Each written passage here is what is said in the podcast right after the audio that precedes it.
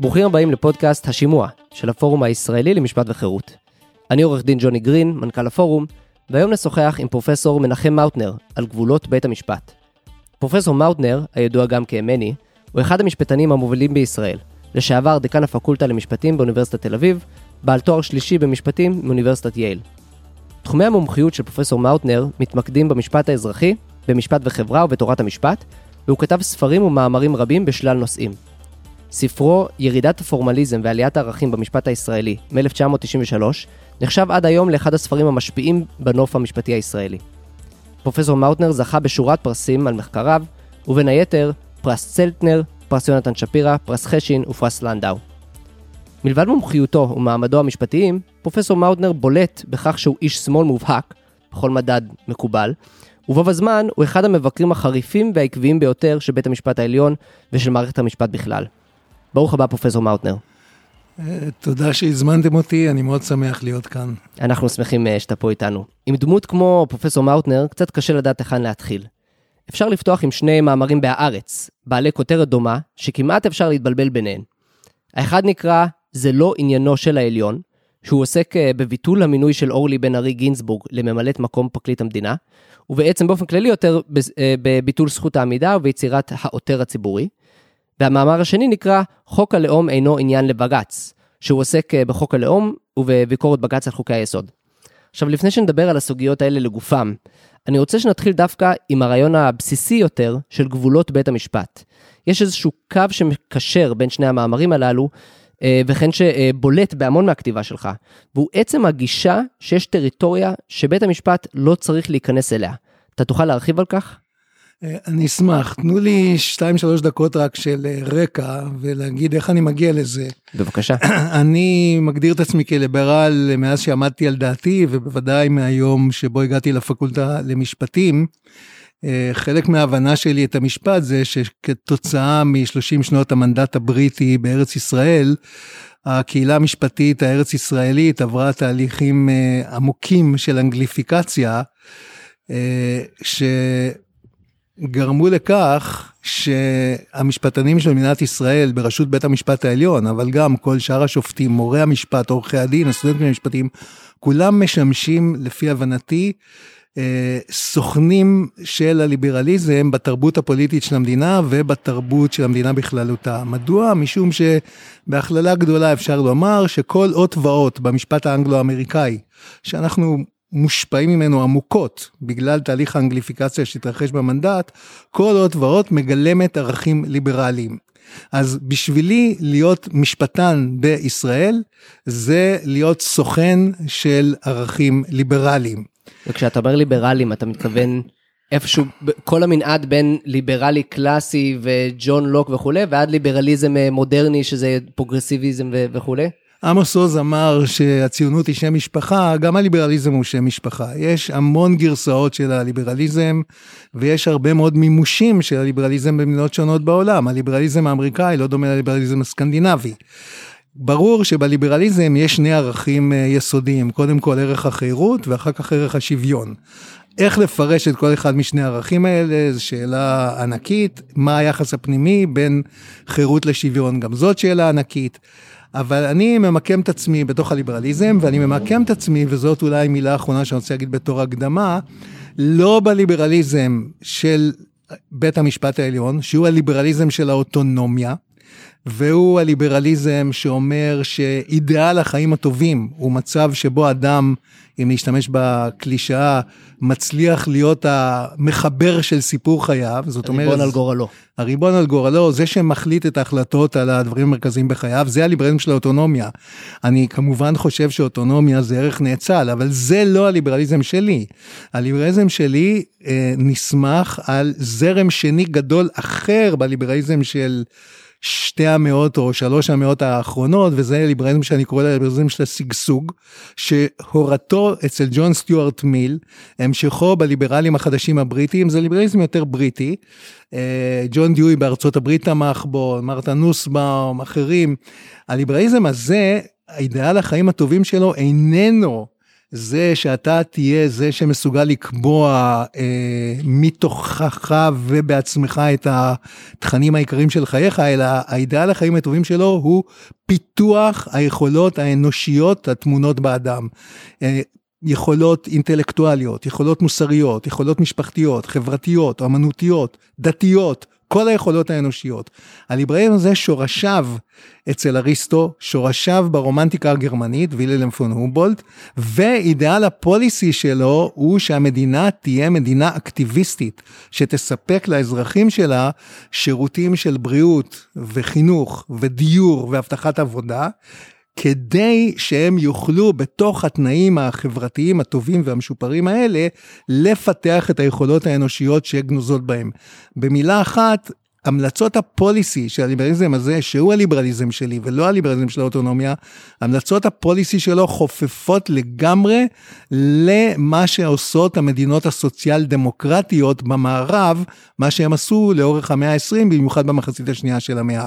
אז אני מסכם, אני ליברל מהיום שעמדתי על דעתי, בוודאי מאז שאני הייתי סטודנט למשפטים, אבל הליברליזם שלי קודם כל הוא ליברליזם אחר, זה הליברליזם של השגשוג, מה שאני קורא, ולא הליברליזם של האוטונומיה. אוטונומיה. באמת לקחת אותנו לנקודה מאוד מעניינת, אז רגע לפני שנגיע לנושא המשפטי, אמרת פה כמה דברים סופר מעניינים על ליברליזם באופן כללי, ואני חושב שאם ניקח כבר את המונחים האלה ונקרא למשהו שנקרא ליברליזם שמרני, אה, אה, הוא יותר נוטה מאוד, אני חושב, לכיוון שאתה מדבר אליו, כלומר, דחייה של הרעיון הזה של האוטונומיה של הפרט, שהוא אה, לחלוטין מתקיים לבדו כאיזשהו אטום מבודד ומנותק מכל המעגלים שמסובבים אותו, כן, הליברליזם השמרני רואה המון ערך בחיבורים שבין הפרט, בכל זאת, עם הקהילה שלו, עם הלאום שלו, עם המשפחה שלו, עם קבוצות ייחוס שונות, וגם אה, כל אלו הם בעצם מפתח גם לשגשוג האנושי שלו וכולי, ואולי נקודת המחלוקת היא יותר נוגעת ל... אה, של מי התפקיד לסייע לאותו פרט במימוש ה- היכולות שלו. כלומר, בין אם זה הקהילה או המשפחה, או אם זו המדינה. זו נקודה מאוד מעניינת שהעלית, ורציתי להעיר על כך. אני לא הייתי מסוגל לנסח את זה יותר טוב ממה שאתה עשית, ג'וני, וזו נקודה נורא מעניינת, ובאמת נורא חשובה. כי הליברליזם הזה, מיומו הראשון הוא ליברליזם קהילתני. עם ההבנה שלנו שהדיון הקהילתני בליברליזם מתחיל ב-1982 בספר של מייקל סנדל שבו מבקר את ה-Theory of Justice של רולס, כלומר סוף המאה ה-20, בעצם הליברליזם הזה שאני משתייך אליו, שהוא ליברליזם שנולד באמצע המאה ה-19, הוא קהילתני מהיום הראשון. הוא מבין שיש interdependence, תלות הדדית בין בני אדם, שבני אדם משפיעים אחד על השני לטוב ולרע. מי לוין נהדר, שאם אני משגשג, גם כל האחרים בסביבה שלי משגשגים, ובמשתמע גם להפך. ולא רק שהסביבה שלי תשגשג, מיל בחוכמתו הבין שאם אני משגשג זה יכול להשפיע על השגשוג של הדורות הבאים אפילו. כן? זה, זה כמובן קצת מזכיר טיעונים אה, של אדם סמית יותר בהקשר הכלכלי וכולי, נכון, כן? נכון, אבל המלצות הפוליסי של הליברליזם הזה הן בדיוק הפוכות מהמלצות הפוליסי של הליברליזם הליברטריאני, השמרני, האמריקאי. המלצות הפוליסי זה המלצות של מדינה גדולה, של כן. מדינה אקטיביסטית של סוציאל דמוקרטיה. אבל האונתולוגיה, הבנת המצב האנושי, היא זהה לגמרי. חשיבות של קהילות, חשיבות של קשרים, חשיבות של יחסים בין בני אדם, והבנת ההשפעה הקריטית של זה על גורל החיים. בסדר גמור, אני חושב שזה מרתק, הלוואי והיינו ממשיכים בזה, אבל בכל זאת, אה, נראה לי אנחנו נתקדם בנושאים המשפטיים. אז uh, התחלנו בעצם לדבר על, ה, על הרעיון הזה שיש גבולות לבית המשפט, או שיש טריטוריה שלא יודע אם אסור, או לא כדאי, או לא הוגן, או לא צודק, או לא חכם, בשביל בית המשפט להיכנס אליו. וזו גישה שאולי פחות נפוצה בישראל משאפשר למצוא במקומות אחרים.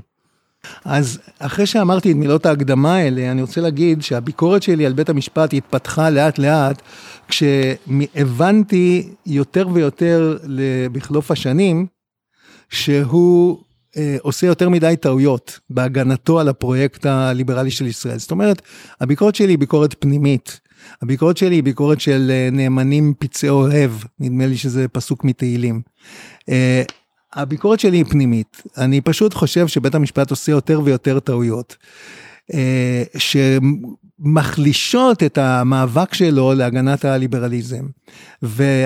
הטעויות מתמקדות בכמה דוקטרינות, הייתי אומר קודם כל באמת בדוקטרינת זכות העמידה, שלטענתי מחלישה את בית המשפט, בדוקטרינת השפיטות ובטיעון שיש למדינת ישראל חוקה, שממנו נגזרות הרבה מאוד מסקנות שאולי עוד נגיע אליהן.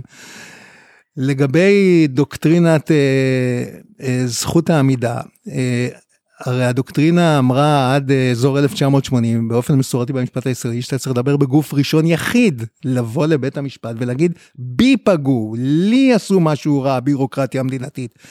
פתאום ב-1980, באזור 1980, מתחילה דוקטרינת העותר הציבורי, שמאפשרת לך לבוא ולהגיד, לא קרה שום דבר מיוחד לי מבין תשעת מיליוני אזרחי המדינה, אני רוצה לעורר שאלה של שחיתות, שאלה של שלטון החוק, שאלה ציבורית. שאלה של מדיניות. שאלה של מדיניות. עכשיו, זה... אה, אני חושב אה, טעות בכמה מישורים. קודם כל, זה נוצל לרעה לצערי. על ידי חברי הכנסת של השמאל. אני בדקתי את uh, uh, העתירות, 250 במספר, מ-1977 עד 2005 נדמה לי. וגיליתי בצורה ברורה שמבין ששת העותרים uh, בראש הרשימה שלי, אה, חמישה היו ממרץ ואחד קלקל לי קצת ומי זה היה? מוחמד ברכה. זאת אומרת, ברור לגמרי שהפוליטיקאים של השמאל התרגלו לעשות פוליטיקה בין השאר, אני לא אומר רק, אבל בין השאר בדרך של הגשת עתירות. עכשיו, זה יוצר את התוצאה שבה, עכשיו, כל העתירות האלה, כפי שהראו יואב דותן ומנחם הופנונג, היו מתוקשרות. כן, ראית אותם בטלוויזיה כשהולכים לשמריהו כהן כשהוא היה מזכיר בית המשפט מגישים ובצהריים מדברים על זה ברדיו ובערב ואם בחרו זכרו אז בכלל דיברו על זה המון. עכשיו זה יצר תוצאה רעה מאוד שמתמצאת במשפט שתמיד שובר את ליבי, את ליבי, שאומר שבית המשפט העליון הוא סניף מרץ אשר בגבעת רם. הזיהוי הזה הוא כן, ברור. מפלגת בג"ץ. מפלגת בג"ץ וסניף מרץ אשר כן. בגבעת רם. זה טעות חמורה. זה טעות חמורה משום שבמאבק התרבותי והפוליטי, העז, האינטנסיבי שמתקיים במדינת ישראל, בג"ץ צייר את עצמו בהכרח. כמשתף פעולה עם אחת משתי הקבוצות היריבות במאבק התרבותי, כאחת משתי הקבוצות במאבק הפוליטי. אני רוצה להאט רגע, כי אני חושב שאתה מעלה נקודות מצו... מצוינות, אני רוצה לחזור חצי צעד אחורה לזכות העמידה, כי זה בעצם, אה, גם כנקודה בפני עצמה, אתה בעצם מעלה פה נקודה לגבי התדמית של בית המשפט, והאופן שבו ביטול זכות העמידה בפועל, או ביטול תנאי העמידה, בפועל בעצם פותח את שעריו של בית המשפט והוא הופך לאיזשהו כלי שרת בידי מחנה פוליטי אה, מסוים. אבל בעצם יש פה עניין שהוא מעבר לתדמית, כלומר זכות עמידה הוא אה, מגבלה מוסדית שנועדה אה, למנוע מבית המשפט אה, אה, לקבוע מדיניות. זה בעצם אחד מהרעיונות של זכות העמידה, או כן, בחו"ל זה לא זכות, קוראים לזה standing, כן, זה תנאי, או שיש עמידה או שאין. והרעיון של עמידה הוא שבית המשפט אמור לפתור סכסוכים, לרבות סכסוכים בין הפרט לבין השלטון, אבל בכל זאת סכסוכים. ואחד הדברים שמונעים מבית המשפט לקום בבוקר ולומר, אני אקבע את המדיניות בכל עניין, הוא זכות העמידה שרק אדם שהוא נפגע בצורה קונקרטית יכול לבוא ולעתור. ואחרת, באמת, בדיוק כמו שאתה מתאר, בית המשפט פשוט הופך להיות מסלול שעוקף את המנגנון הדמוקרטי. כלומר, במקום כל הטרחה הזאת של לעבור ולשכנע את הציבור ולהעביר חוקים ולעבור ועדות חברי כנסת וכולי, אז צריך רק אה, אה, אה, אה, לעתור לבית המשפט והוא נותן את הסעד ויש לנו מדיניות חדשה. אז אני שואל אותך בעצם, האם זה רק עניין של תדמית, של האופן שבו בית המשפט נתפס, או האם יש פה בעיה מהותית יותר עם, עם זכות העמידה? גם וגם. זאת אומרת, קודם כל, המהלך הזה שמזהה את בית המשפט עם אה, קבוצה פוליטית מוגדרת, פוגע בלגיטימציה שלו. ומי שהבין את זה היטב היה אלכס ביקל, אחד המשפטנים הגדולים באמצע המאה שעברה בארצות הברית, שכתב ב-1962 את ה-List Dangerous Branch, שבו הוא הסביר בדיוק את העניין הזה. הדוקטרינות, הפרילה, הדוקטרינות הפרלימינריות של אה, עמידה ושפיטות, הן אמורות לשמור על הלגיטימציה של בית המשפט. ובית המשפט שלנו התנהג עשרות שנים כאילו שאלת הלגיטימציה שלו היא לא רלוונטית עבורו בכלל. רק ב-2012 השופט ריבלין, פתאום בכמה פסקי דין, לפחות שניים, כותב, בית משפט חשוב לו מאוד שיהיה לו לגיטימציה, הוא צריך לשמור על הלגיטימציה שלו. אז שאלת הלגיטימציה, בית המשפט התנהל, פעל כאילו היא ממנו והלאה, כאילו הוא לא פועל בחברה הישראלית, כאילו הוא מנהל כאן קורסים אה, משפטיים בין כותלי האוניברסיטה. זה נקודה, אה, קודם כל, של לגיטימציה. עכשיו אמרת את המילה סכסוך, והיא קריטית בעיניי בחשיבותה, משום שהיא נקודה תורת משפטית נורא חשובה. השאלה היא איך עושים משפט. והמשפט הישראלי הוא שייך ל-common law האנגלו-אמריקאי, שמבוסס על התבונה המעשית האריסטוטליאנית, שאומרת אנחנו מכריעים הכרעות נורמטיביות על גבם של מקרים אמיתיים. בא מישהו ומספר לנו סיפור, ובסיפור הזה אנחנו מאתרים את העובדות הרלוונטיות, מאתרים שיקולים נורמטיביים, משקללים ביניהם, מאזנים וכולי וכולי. ברגע שאתה מת, אה, אה, אה, לא מפעיל את הסיפור, מתעלם מהסיפור, לא צריך את הסיפור, אלא בא מישהו עם בעיה מופשטת.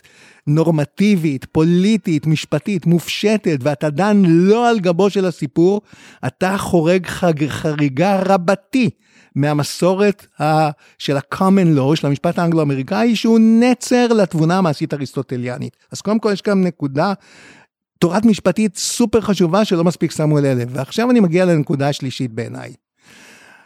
כשהייתי בארצות הברית בשנות ה-80 הייתה פרסומת בטלוויזיה האמריקאית לסמית ברני, בנק השקעות, וג'ון האוסמן, שאולי מוכר למשפטנים, הוא היה קינגספילד בסדרה The Paper Chase, על אה, שנה ראשונה בלימודים ב-Harvard Law School.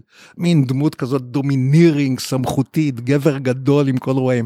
אז הוא עמד במרכז ה-commercial של סמית ברני, וה, והמשפט שלו היה, סמית ברני, we make money the old fashioned way.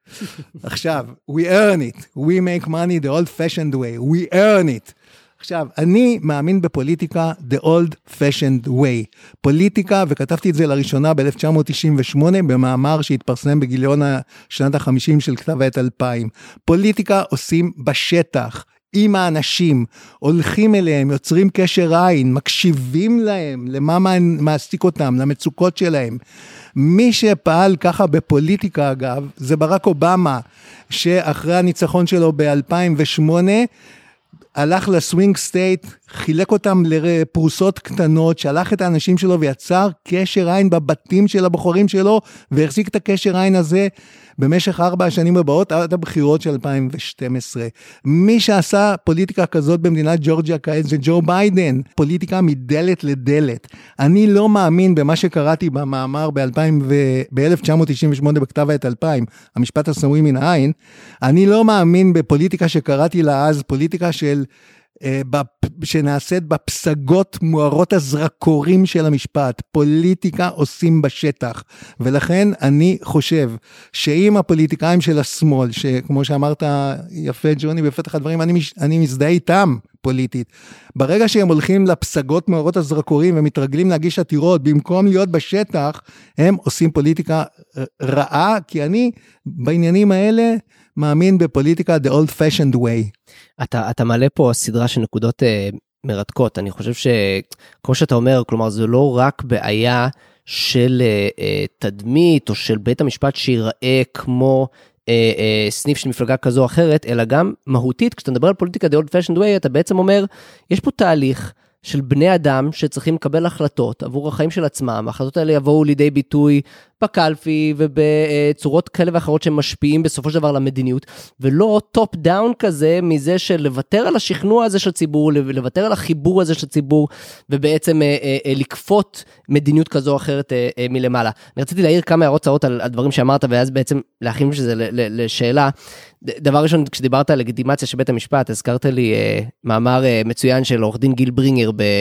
במגזין גלובס, שבו הוא מצביע על זה, שעל על האמירה השחוקה הזו של כן, בית המשפט אין לו ארנק ואין לו חרב, והמון פעמים כשמצטטים את האמירה הזאת מהפדרליסט, או מאיפה שלא מתיימרים uh, לצטט את זה, אז שוכחים את ההמשך של אותו משפט, כי ההמשך של אותו משפט הוא, ולכן אל לבית המשפט להיכנס לסוגיות פוליטיות והוא צריך למשוך ידיו מהם ולהתרחק מהם בדיוק משום שהלגיטימציה היחידה שיש לו זה אותו אמון הציבור שבו שהוא פותר סכסוכים וכולי. אז זה, זה דבר ראשון, אני בטוח ש, שנחזור לזה. גיל, אני בקשר מתמשך איתו, סופר מבריק, אנחנו סיכמנו שבלפחות חצי אנחנו לא מסכימים, אבל נדמה לי, לפחות אני יכול לדבר בשם עצמי, אני מתענג על הדיאלוג איתו. אנחנו גם מאוד אוהבים את גיל, ולמאזינים אני כמובן ממליץ uh, על כל דבר שאיתו, ובטח את הטור השבועי שלו, האדם הסביר, uh, במגזין גלובס. אגב, uh, שכחתי לומר, לגבי זכות העמידה, יש המון כתיבה מרתקת על זה, אני אמליץ רק פה על קצה המזלג, גם מאמר של דוקטור שוקי שגב, דברים בזכותה של זכות העמידה, וגם נייר מדיניות ומחקר של אהרון, עורך דין אהרון גרבר, של פורום קהלת, זה ממש בסוגריים, אנחנו ממשיכים. אתה העלית פה, פרופסור מאוטנר, העלית נקודה, אני חושב, מרתקת על. דבר שאני חושב שכמעט לא מקבל מספיק יחס, בטח שלא בשיח המשפטי בישראל, כי המון פעמים ה-common law הוא סוג של, אני אקרא לזה תירוץ, אולי אני, אשתמש במילה עם יותר חסד, כן, זו סיבה או זה, זה טיעון, אבל אני אקרא לו תירוץ, שמשתמשים בו לא מעט מחסידי האקטיביזם השיפוטי, כשהם אומרים, מה, מה אתם רוצים? אנחנו עובדים לפי ה-common law, וב-common law, בית המשפט יוצר את הדין. אז מה הבעיה שבית המשפט בישראל יוצר את הדין? הרי זה תפקידו של השופט, וזה תפקידו של בית המשפט ב-common law. עכשיו, כתשובה ראשונית הייתי עונה, והייתי רוצה לשמוע מה אתה חושב, אבל כתשובה ראשונית, אני חושב שדיברת על זה בעצם, שבית המשפט, כשבית המשפט יוצר את הדין, אבל הוא עושה זאת רק אגב סכסוכים קונקרטיים, פרטיקולריים, אז קודם כל בלית ברירה הוא עושה את זה עקב בצד אגודל. הוא לא מייצר פה sweeping מדיניות, כלומר, במובן מסוים, השופט ה-common law, לעולם לא מודע לזה שהוא יוצר את הדין בצורה רוחבית. הוא בא ואומר, זאת ההלכה הספציפית במקרה הקונקרטי שלפניי.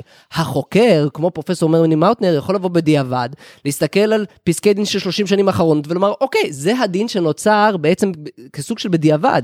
כלומר, שנוצר מאליו מהפסיקה, אבל זה ממש לא אותו common law שיש כאלה שמדמיינים לעצמם, שהשופט הוא סוג של קוסם, ש, שפשוט מניף את שרביטו ומשנה את הדין מן הקצה לקצה. אני מסכים עם כל מילה, ה-common לא מתפתח case by case ועל גבם של מקרים אמיתיים.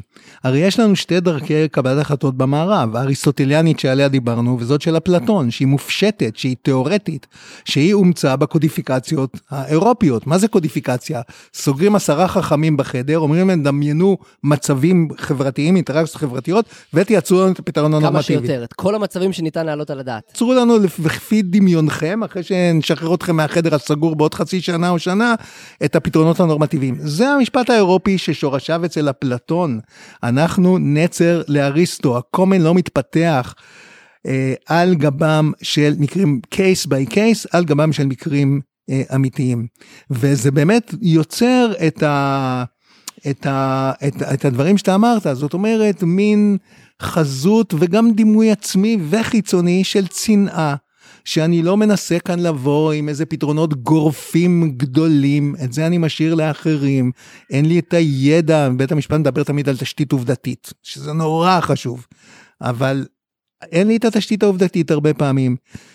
That's the beauty של ה-common law, וצריך לכבד אותו, שהוא פועל במסורת הזאת, ובית המשפט העליון שלנו סטה וירד מהמסורת הזאת בעשורים האחרונים, בחמשת העשורים האחרונים, וחלק מהסיבות שהוא אה, ירד מהמסורת הזאת זה באמת פתיחת שעריו בעקבות עליית דוקטרינת העותר הציבורי. אז פה אתה בעצם סוגר לנו בצורה מאוד אלגנטית את המעגל הזה, ואתה מחזיר אותנו לזכות העמידה ואתה מראה לנו איך עצם, עצם ביטול זכות העמידה, או תנאי העמידה, או הגברת זכות העמידה, איך שלא נקרא לזה, בעצם אה, פתח את שעריו של בית המשפט כך שהוא כבר לא פותר סכסוכים case by case לפי מקרים קונקרטיים, אלא בעצם כל מי שרוצה לבוא ו-to challenge מדיניות באשר היא, יכול לעשות זאת בקלות. כפי שהשופט חשין כתב, אדם פותח בבוקר את העיתון, רואה ידיעה בעיתון, ואומר קומו ונעלה ציון לירושלים ונגיש עתירה לבג"ץ. זה, זה אנחנו לא רוצים, אבל אני רוצה להדגיש עוד נקודה מקודם, אה, ג'וני, והיא שאני אבל חושב שברור שלבתי משפט יש שיקול דעת, בתי משפט הם לא פורמליסטיים, לעשות משפט זה לא גיאומטריה. הם לא טכנאי משפט, אלו לא נוסחאות מתמטיות. יש המון שיקול דעת לשופטים, צריך להבין את זה גם. בוודאי, בוודאי. זה חלק מהמשפט הוא, כששופט בא להכריע בנושא קונקרטי שלפניו, ייתכנו לא מעט אפשרויות משפטיות שבלפניו, והרי המון פעמים לכתחילה הסכסוך בא לפניו מאחר, בגלל שהתשובה המשפטית היא לא ברורה. נכון, זה בדיוק, וזו הבנה של הריאליסטים האמריקאים, שבתי המשפט העליונים מגיעות שאלות שיש להם יותר מפתרון אפשרי, לגיטימי וקביל אחד בתוך המערכת המשפטית. אני חושב, זו נקודה טובה, עוד שנייה נעבור הלאה, אבל זו נקודה טובה, כי בעצם הרעיון הזה של מגוון פתרונות לגיטימיים הוא גם משהו שקצת חסר אני, אני חושב בשיח הציבורי הישראלי בתחום המשפט בגלל שגם בהקשר הזה כשאנחנו מדברים על אה, אה, ביקורת על בית המשפט העליון או על ביקורת על היועץ המשפטי על ביקורת על החלטות משפטיות מסוימות זה בסדר לומר שיש מגוון של פתרונות משפטיים או מגוון של תשובות משפטיות ו, וטיעון בעד אה, תשובה משפטית אחרת מזו שהתקבלה מהמורמים מבית המשפט העליון זה בסדר מותר לעשות זאת. לגמרי. אני חושב שאתה השתמשת במונח, במונח מפתח מרתק ומצוין שהוא צנעה. אמרת שקצת אבדה הצנעה, אבל זה, וזה בעצם מביא אותי לשאלה הבאה. אתה דיברת המון על אה, פוליטיקאים בשטח לעומת, אה, אה, איך עושים פוליטיקה בשטח לעומת איך עושים פוליטיקה בעתירות. וזה מביא אותי בעצם לאחד התזות המרכזיות והידועות שבגינה אתה ידוע, שזה בעצם ירידת הפורמליזם ועליית הערכים. ואני רוצה לשאול על הקשר בין השניים האלה, גם אם תוכל להציג רגע על קצה המזלג את, את התזה, אבל גם לשאול, אחד הדברים שאנחנו רואים יותר ויותר בבית המשפט, בכתיבה של בית המשפט, בפסקי דין, הוא בעצם מעבר לטיעונים שהם לא משפטיים, לטיעונים שהם בעצם שכנועיים. כלומר, לטיעונים שבעצם, לו היית במדינה אחרת, היית רגיל לשמוע אותם בפרלמנט, או בדיון הציבורי. זה בעצם טיעונים שאם אתה רגע מוציא אותם מההקשר של פסק הדין, אתה מבין שזה בכלל טיעון של איך רצוי שנבנה את המשטר שלנו, או מה כדאי שתהיה בדמוקרטיה וכולי וכולי. זה לא באמת טיעון בעל בשר משפטי שאומר, הנה הדין, ככה אני צריך לפעול וככה אני, זה, זה מה שהדין מורה לי.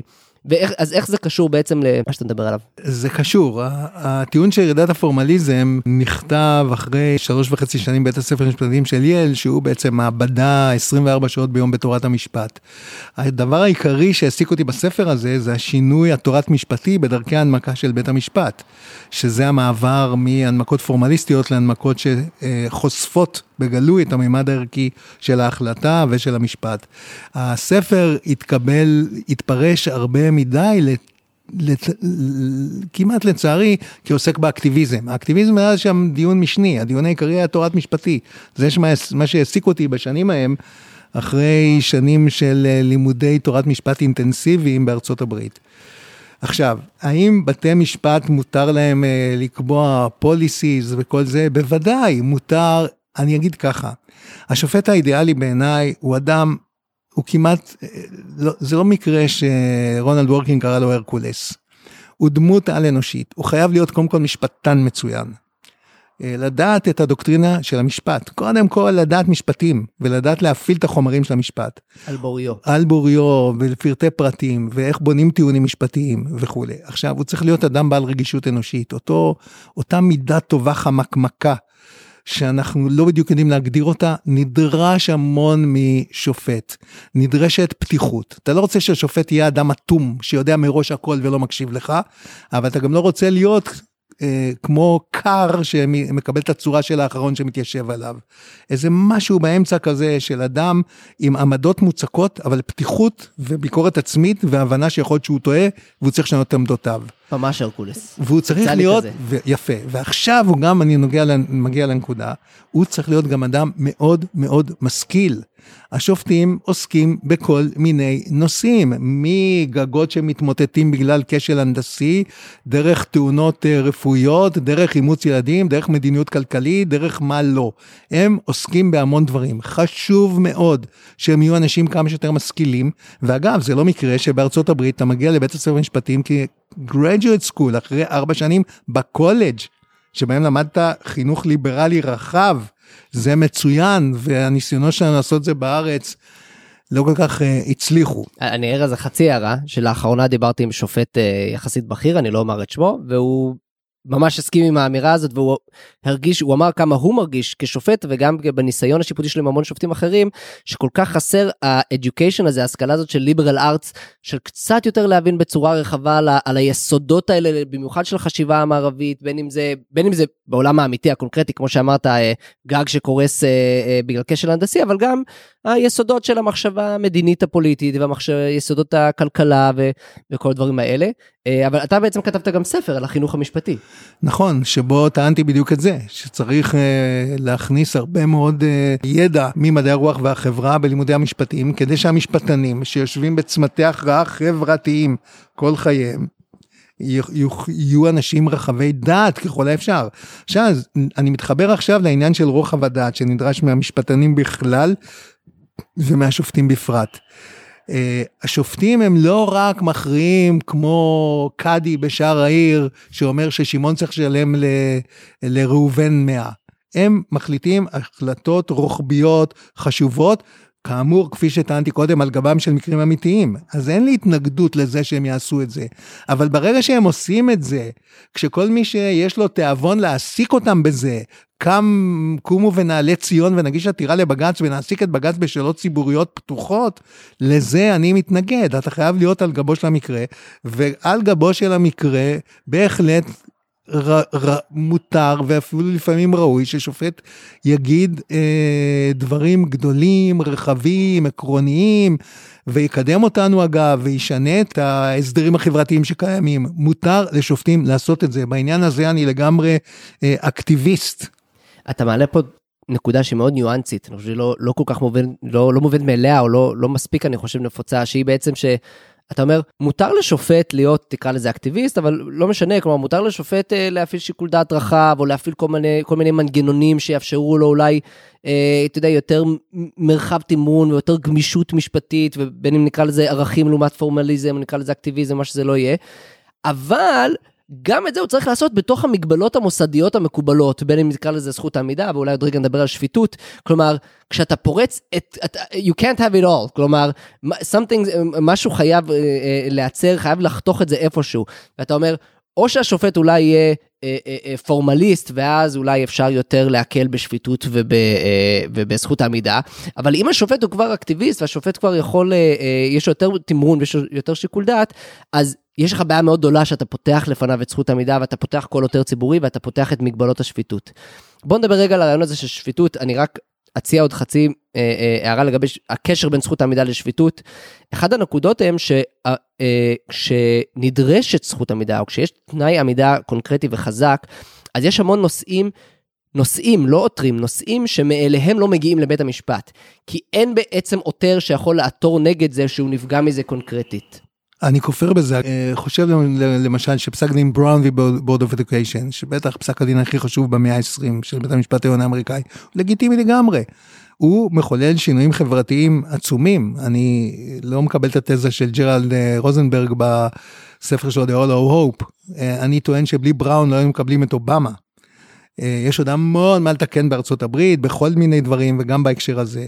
אני חושב שפסק דין אליס מילר, שהוא חשוב מאוד, והוא חולל שינויים אה, גדולים. כשהבן שלי סיפר לי שבטירונות המדריכה שלו הייתה אישה, והיא הורידה אותו ל-20 שכיבות צמיחה בתור עונש, אז הייתי מאושר. ואני יודע שהשורש של הדבר הזה זה פסק דין אליס מילר, שיש לו השפעות רוחב עצומות אה, על המעמד של נשים בחברה, ועל תפקידים שנשים מסוגלות למלא, ועל היחסים שבין נשים וגברים. פסק דין דנילוביץ', אותו דבר. אז אני לגמרי מקבל ששופטים מותר להם לעשות הכרעות היסטוריות גדולות. כמו בראון, כמו אליס מילר, כמו דנילוביץ', שיש להם השלכות רוחב חברתיות גדולות. זה לאו דווקא צריך להיות תפקיד של המחוקק, אבל על גבם של מקרים אמיתיים. אליס מילר באה ואמרה, לי יש גריבנס, לי יש אה, פוגעים בי, לא יודעים לי כאן, יש לי, בדיוק, זה המילה, יש לי טרוניה. ואותו דבר יונתן דנילוביץ', כולם מקבלים כרטיס לבן הזוג שלהם, ולי יש בן זוג, אבל הוא גבר, ואני לא מקבל, וכולי וכולי.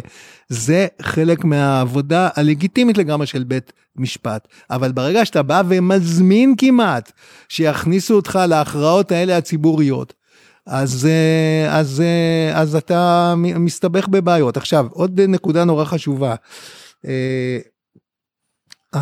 אני חושב, חולק עליך בנקודה שאמרת שלפעמים לא יימצא יותר. תמיד יימצא יותר.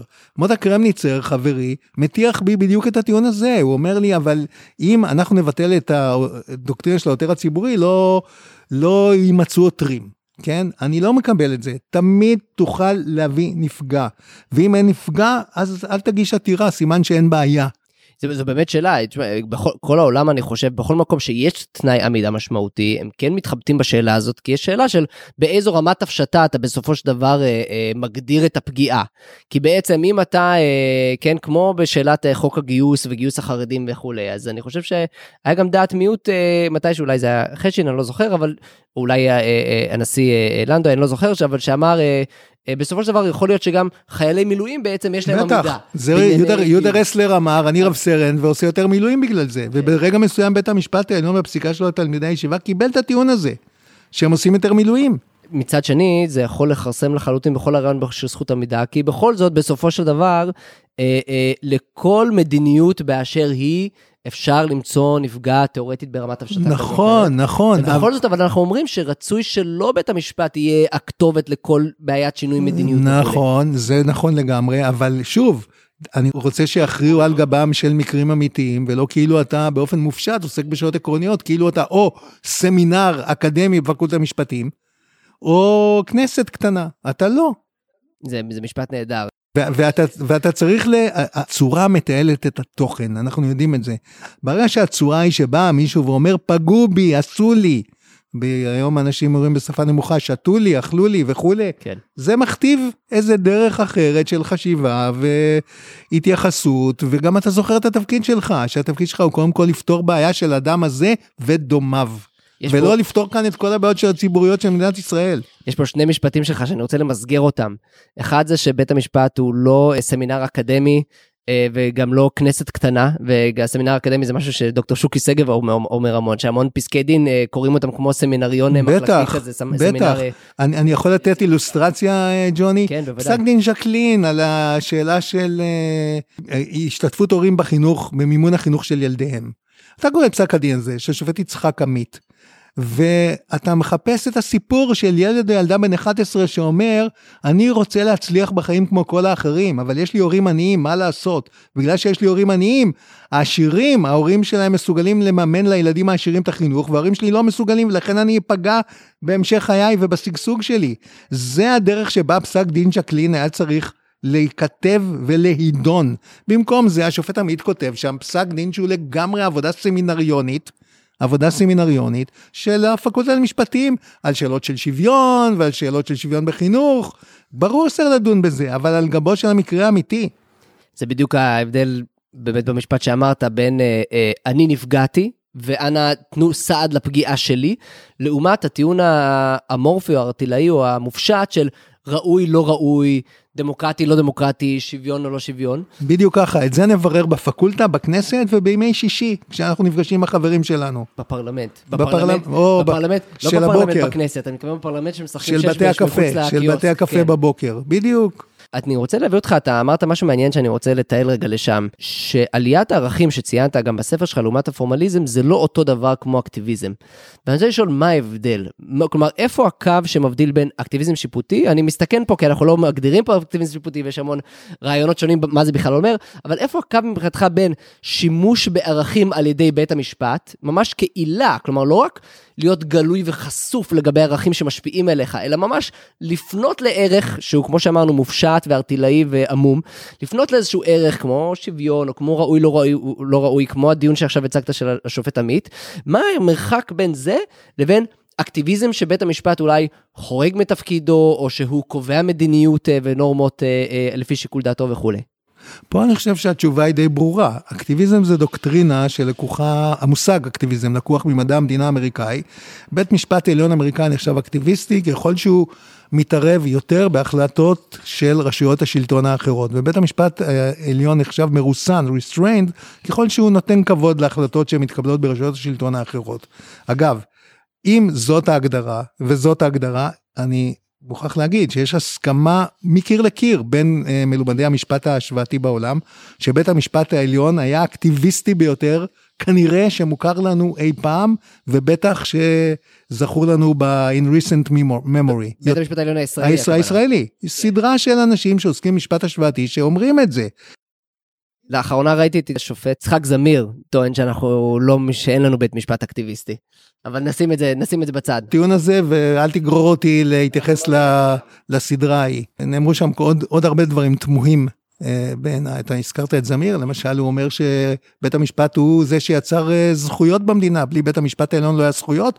לקח לי עמוד שלם בספר הליברליזם בישראל מ-2019 למנות את כל חקיקת הזכויות החברתיות של שנות ה-50, ואני שואל את עצמי אם השופט זמיר שכח את חוק זכויות התלמיד, חוק זכויות הסטודנט, חוק זכויות החולה, כל חקיקת השוויון בעבודה, כל חקיקת השוויון של אנשים עם מוגבלויות, כל אלה חקיקת זכויות שנוצרה על ידי מי? על ידי הכנסת. אז להגיד שבית המשפט העליון בלעדיו לא היו זכויות, שזה פחות או יותר מה שאמר השופט זמיר בפתח אחד הפרקים, זה אמירה שאני לא יודע איך להבין אותה.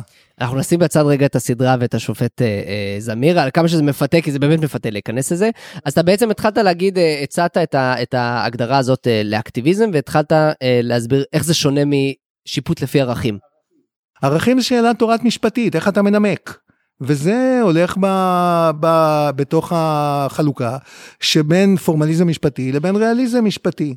שהפורמליזם המשפטי אומר, אתה מנמק על ידי זה שאתה נמצא ברובד המילולי, התקדימי, הדוקטרינלי של המשפט, והריאליזם המשפטי אומר לך, אתה מנמק על זה שאתה יורד רמה אחת למטה, להצדקות הנורמטיביות שיכולות לשמש טעם לאימוץ של פתרון משפטי זה או אחר. אז אני חושב שזה שתי מטריות אה, אה, שונות. בישראל הם התלכדו, כי זה אחד משלושת השינויים הגדולים שקרו בית המשפט העליון. לטענתי קרו שלושה שינויים. כולם עסקו בשינוי אחד, עליית האקטיביזם המשפטי הגורף. אבל לטענתי חל גם שינוי בדרכי ההנמקה, מעבר מהנמקות פורמליסטיות להנמקות אה, אה, ערכיות שחושפות את הממד הערכי, ושינוי שלישי מאוד מאוד חשוב, והוא שינוי בתפיסת התפקיד של בית המשפט. עד 1980, שוב, בגדול, עד 1980, בית המשפט תופס את עצמו כמוסד שעיקר תפקידו להכריע בסכסוכים. סכסוכים שבין אדם וחברו, סכסוכים שבין אדם והממשלה והמדינה, רשויות המדינה.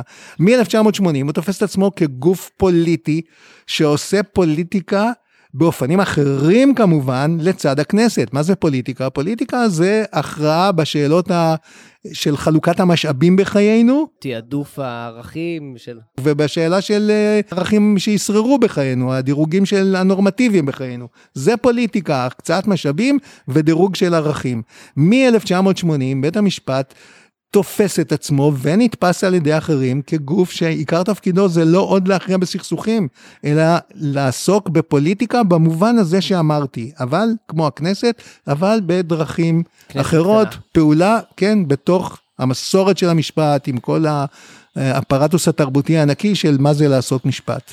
אני רוצה אבל להעלות פה תהייה לגבי המשפט האחרון, ואולי נסיים עם הנקודה הזאת ש, שתגיב אליה. ציינת את שלושת השינויים האלה שעברו בית המשפט, ולי דווקא נדמה שמן הטבע הדברים, זה לא מקרה שהם התלכדו ביחד, כלומר יש איזשהו קשר מאוד מאוד עמוק אני בטוח שגם אתה יודע את זה כמובן, בין שלושת הדברים האלה, ואני אולי אציע איזושהי מחשבה על אקטיביזם שיפוטי שכן קושר את זה ביחד עם uh, ערכים. אז קודם כל יש את ההגדרה של השופט uh, ריצ'רד פוזנר לגבי אקטיביזם, שהוא לא רואה את זה רק כמידת הדפרנס לרשויות האחרות, כן, כמה מבטלים או לא מבטלים, אלא uh, הרחבת או צמצום העוצמה של בית המשפט. כלומר, הרשויות האחרות יכולות להגדיר את uh, עוצמת בית המשפט בצורה מאוד מאוד רחבה, ואם בית המשפט פועל כך, אז הוא לא אקטיביסט. כלומר, אם הרשויות באמצעות חוקה, מה שזה לא יהיה וכולי, מגדירות את, את, את uh, עוצמת בית המשפט בצורה מסוימת, בית, בית, בית המשפט פועל כך, אז הוא לא אקטיביסט, כך לפי uh, uh, פוזנר.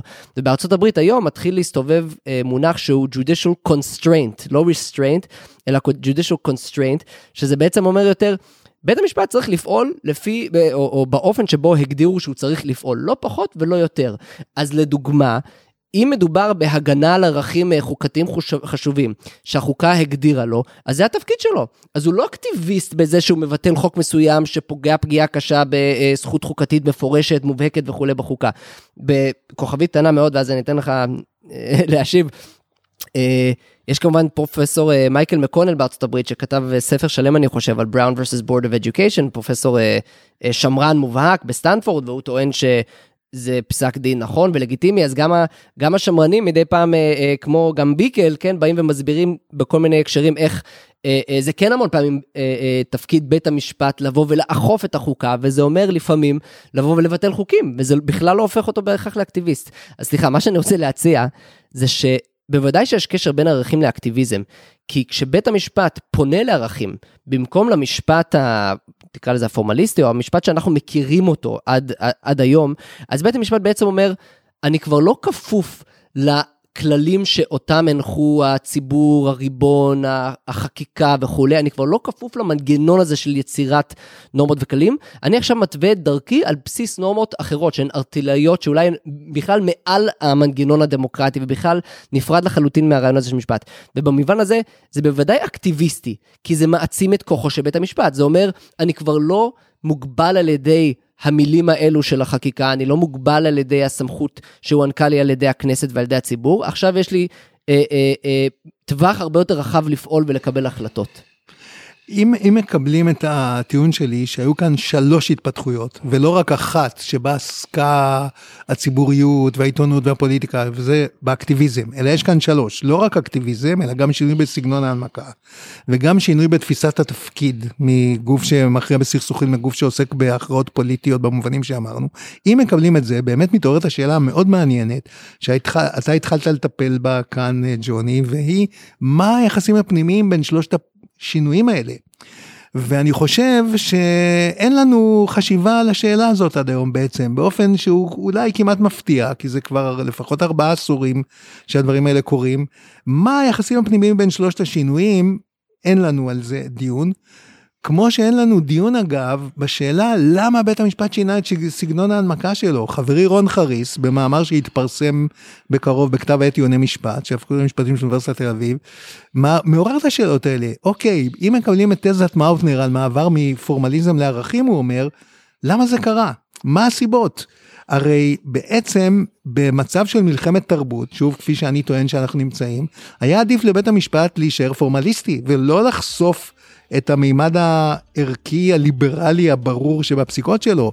אז חברי רון חריס מעורר את השאלות האלה, זה מראה שתמיד בסוף נשארות עוד שאלות נורא חשובות, נורא מעניינות, שלא דנו בהן, כמו השאלות שעסקנו בהן בדקות האחרונות.